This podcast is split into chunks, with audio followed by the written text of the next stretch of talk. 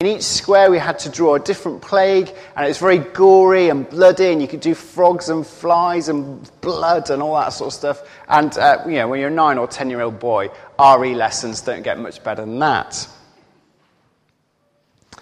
Ten judgments of God. The scene is set for a confrontation. The Hebrews are enslaved by the Egyptians. Uh, Moses is their spokesperson. And in their slavery, uh, God, their God, if you like, he is similarly enslaved. But he's going to set his people free. He's going to uh, break the bonds that bind them. He's going to lead them out of slavery and into freedom. And they're enslaved by Egypt, by their soldiers, their army. They're enslaved by Pharaoh, and they're enslaved by the Egyptian gods. It is the Egyptian gods who've commanded uh, this way of living for Pharaoh. And Pharaoh, if you like, he's the spokesperson, or he's the embodiment of, of the highest of those gods, of Osiris. And he's concerned with keeping the status quo. And every time the Egyptians would walk through the streets, or go to work, or go in their homes, they would see around them the might of Egypt.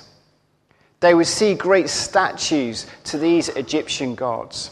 They would see the murals and the frescoes that you can still see in the British Museum, depicting each and every one of the gods. And the Egyptians would believe that their slavery was ordained, and the Hebrews would believe that their slavery was ordained too. But God, the true God, the living God, is going to set his people free.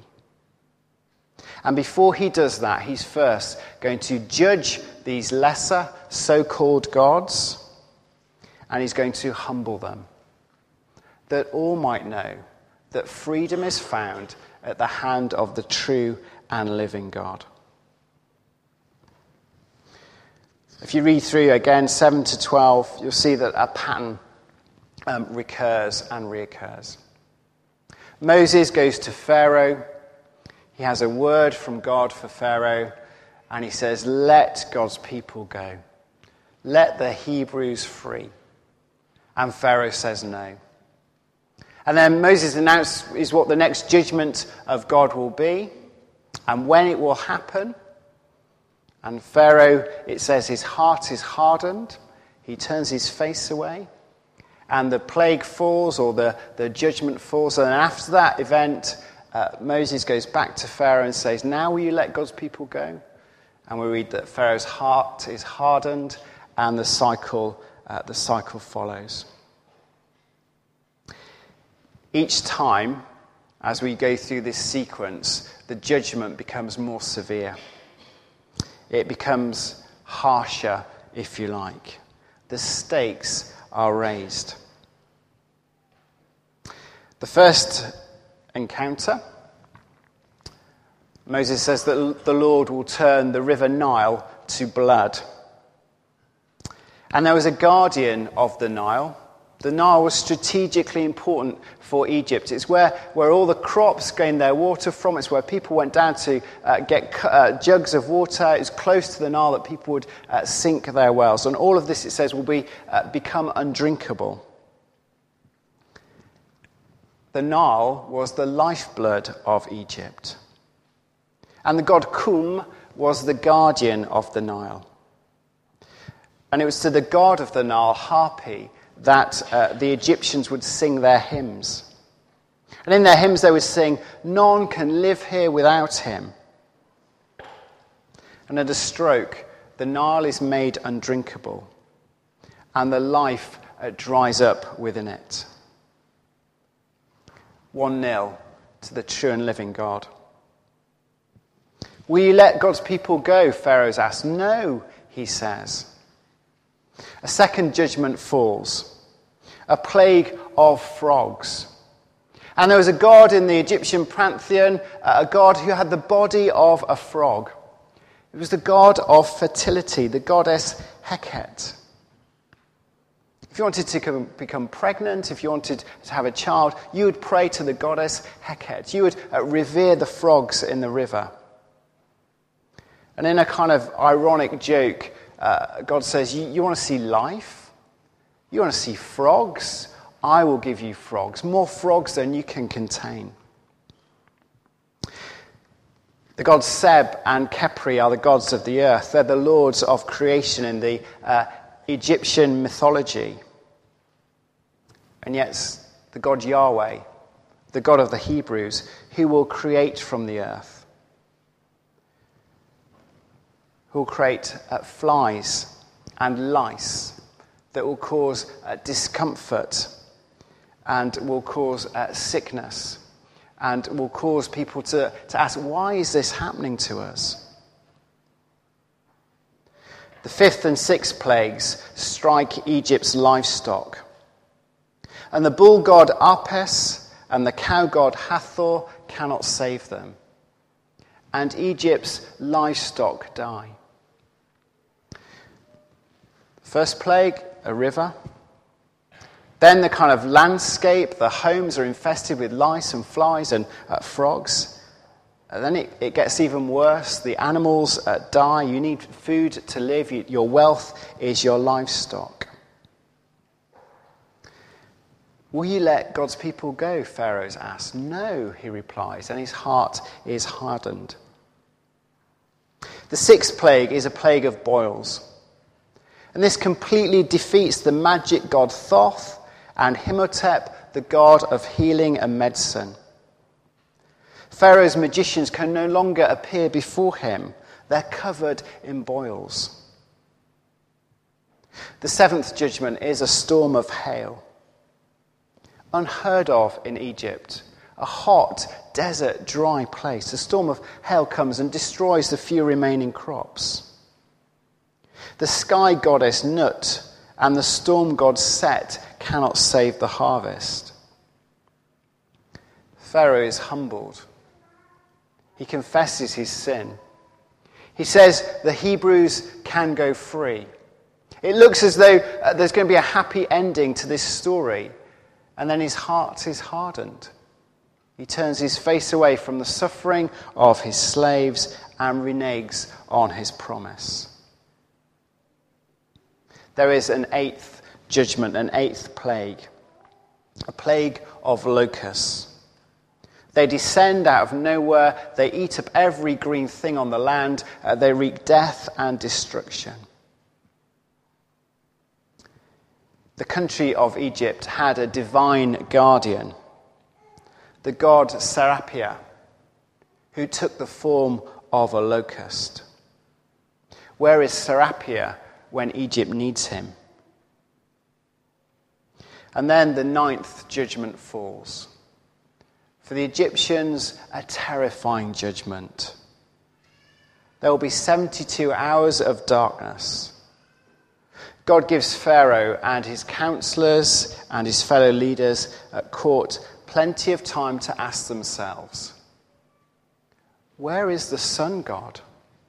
Where is Amun-Re, who rises every morning and sets every evening? Where is the sun god to whom we pray and who will deliver us? Pharaoh is shaken. And so he offers Moses a compromise. The men, uh, the women, and the children can go free. They can head out into the desert, but they can take no livestock with them. They can take no food. They can take nothing to sustain them. They can take nothing so that they can offer sacrifice. They can go free. They can head out into the desert, but without, without livestock, without sustenance, they will surely die. And it's not enough. And so Moses declares there will be a third, uh, uh, uh, sorry, a final uh, terrifying judgment. A judgment of death upon the households of Egypt. Every uh, firstborn child in every house uh, will die. There's still a chance for escape. There's still a moment for Pharaoh to change his mind. There's still an opportunity for his counselors to say, stop, think, look at what's happened so far. But that moment passes. The cycle repeats. And on the night before the judgment is to fall, God speaks to his people. And to read from uh, Exodus chapter twelve. The Lord said to Moses and Aaron in Egypt, "This month is to be for you the first month, the first month of your year. Tell the whole community of Israel that on the tenth day of this month, each man is to take a lamb for his family, one for each household. If any household is too small for a whole lamb, they must share one with their nearest neighbor, having taken into account the number of people there are. You are to determine the amount of lamb needed in accordance with what each person will eat. The animals you choose must be year-old males without defect, and you must take them from the sheep or the goats.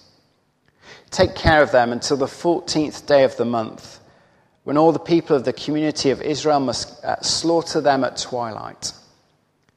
Then they're to take some of the blood and put it on the sides and tops of the door frames of the houses where they eat the lambs.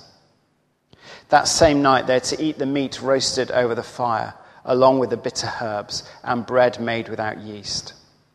Do not eat the meat raw or cooked in water, but roast it over the fire, head, legs, and inner parts. Do not leave any of it till morning. If some is left in the morning, uh, you must burn it. And this is how you are to eat it: with your cloak tucked into your belt, your sandals on your feet, and your staff in your hand. Eat in haste, it is the Lord's Passover. On the same night I will pass through Egypt and will strike down every firstborn, both men and animals, and I will bring judgment on all the gods of Egypt. I am the Lord. The blood will be a sign for you on the houses where you are, and when I see the blood, I will pass over you. No destructive plague will touch you when I strike Egypt."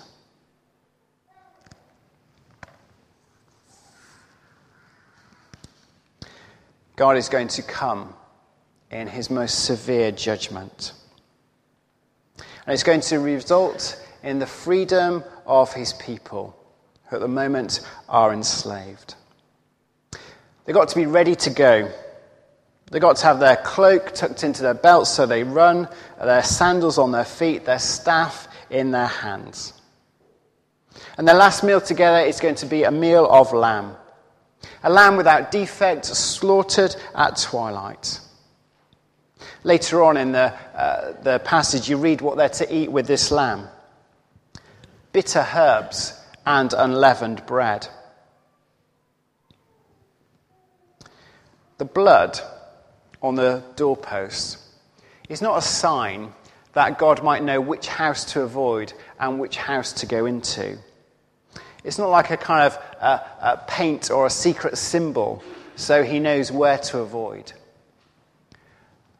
The blood is a sign that there's been a death in the house, that one has already died in that place.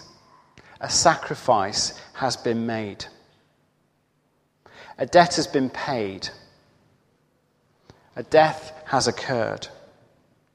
So the firstborn in that house need not die. Imagine the, the eldest child looking at the lamb on the table and thinking to themselves, the only reason I'm not dead is because that thing is. And the salvation is for everybody. They're all to eat of the lamb. They're all to have a taste. They're all to have a piece. There's a, a portion for everyone. They're all to say, this is for me too. This salvation is for me too. This freedom is for me too. It's because of this lamb that I'm not dead too. And they're to commemorate this event every year in their history. They're to gather together. Wherever they are, come together, and they're to uh, slay a lamb. And they're to eat it in this manner. as they remember the terrible judgment of God, but also his wonderful saving mercy and grace. They remember the freedom that is won for them on this day. The meal became uh, ritualized, had a very uh, strict uh, pattern to it that will be followed every year.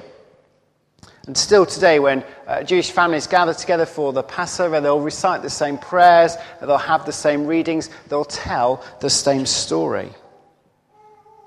And at one moment in uh, the, the meeting as a family, the youngest child gets to ask a question. And the question is this: why do we meet this night?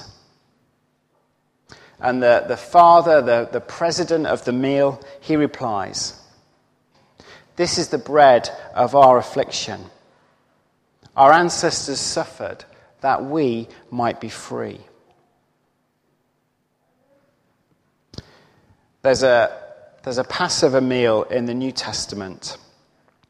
It's um, repeated, the story of it is repeated uh, several times. And it's a Passover meal that Jesus celebrates with his disciples. It's a significant meal for him. It's a significant meal for them. Um, it takes place at twilight. It's the last meal that Jesus will have with his friends.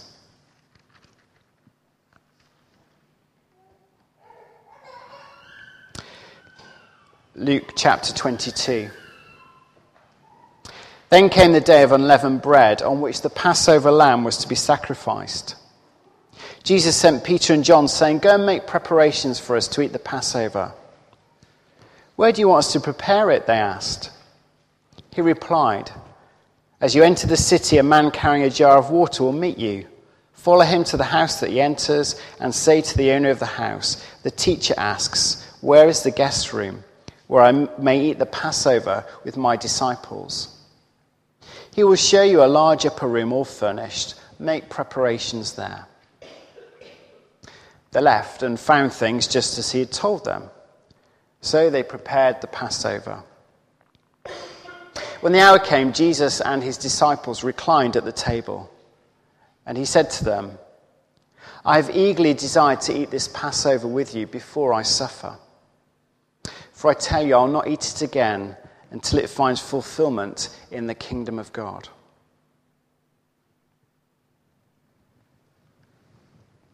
After taking the cup, he gave thanks and said, "Take this and divide it among you.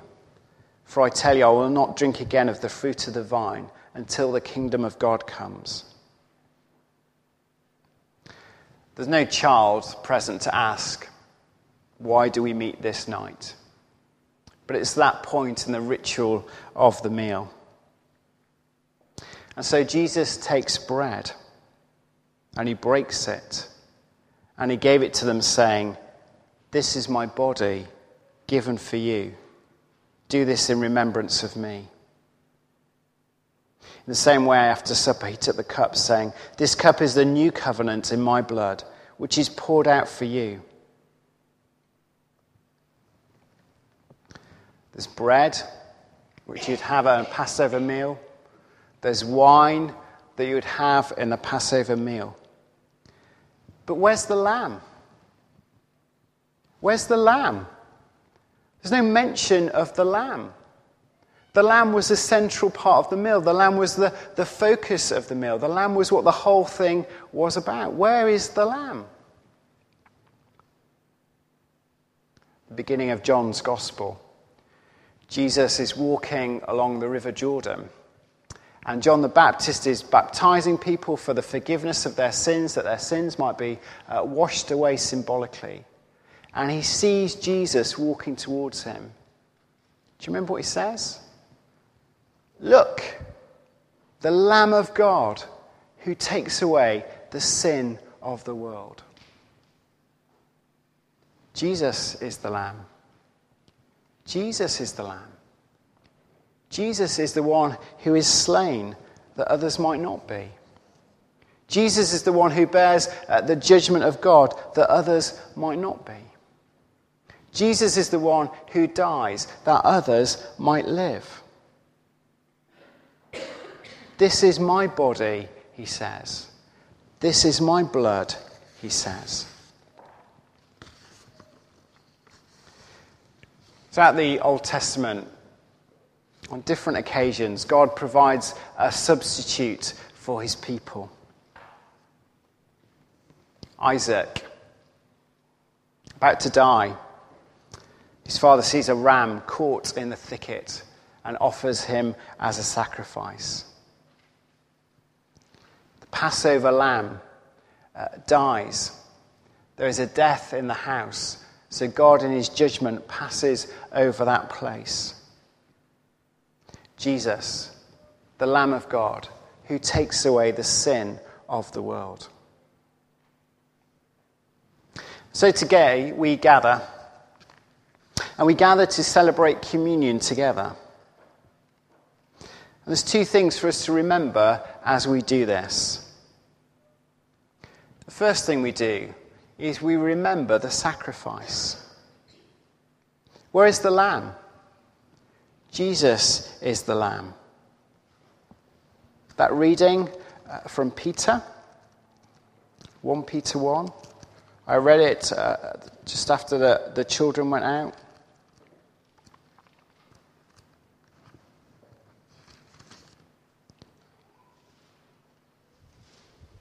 He saved you from an empty way of life with the precious blood of Christ, a lamb without blemish or defect, chosen before the creation of the world, revealed in these last days.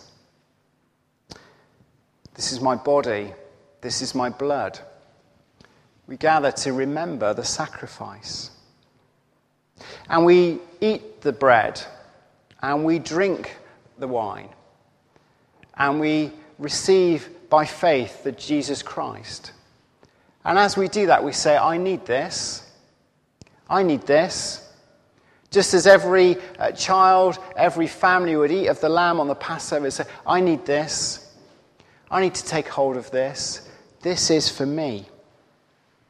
I need a saviour. I need a redeemer. I need someone to set me free. And Jesus is the one who does that. So as we meet together, we remember the sacrifice. But we do something else as well. We remember the freedom. This is the turning point in the life of Israel. In a few hours, they'll be walking to freedom. They'll be out of Egypt and they'll be on their journey to the Promised Land.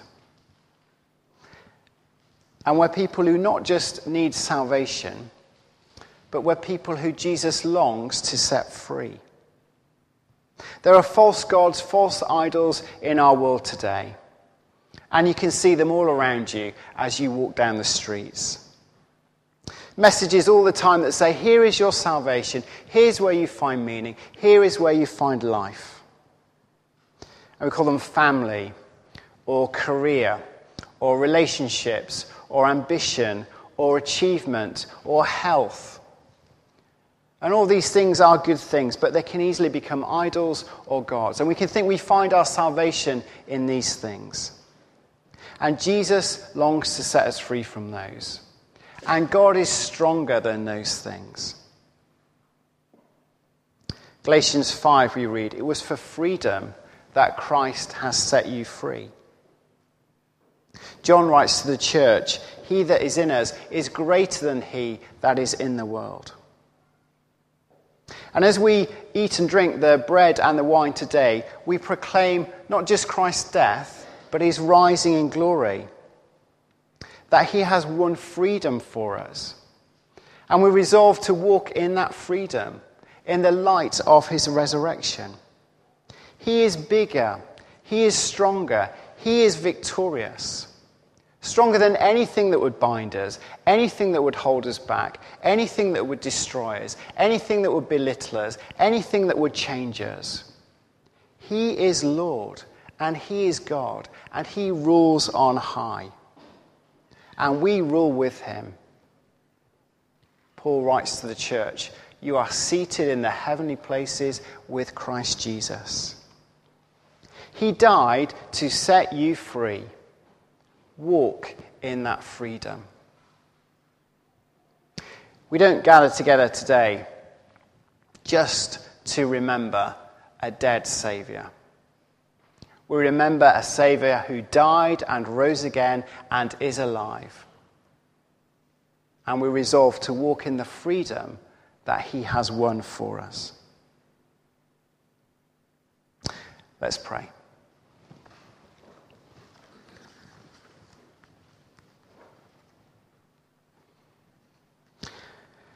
So, Father, we pray that you would teach us that. That in the eating of the bread and the drinking of the wine, we would know again your love for us, your grace for us, your salvation for us.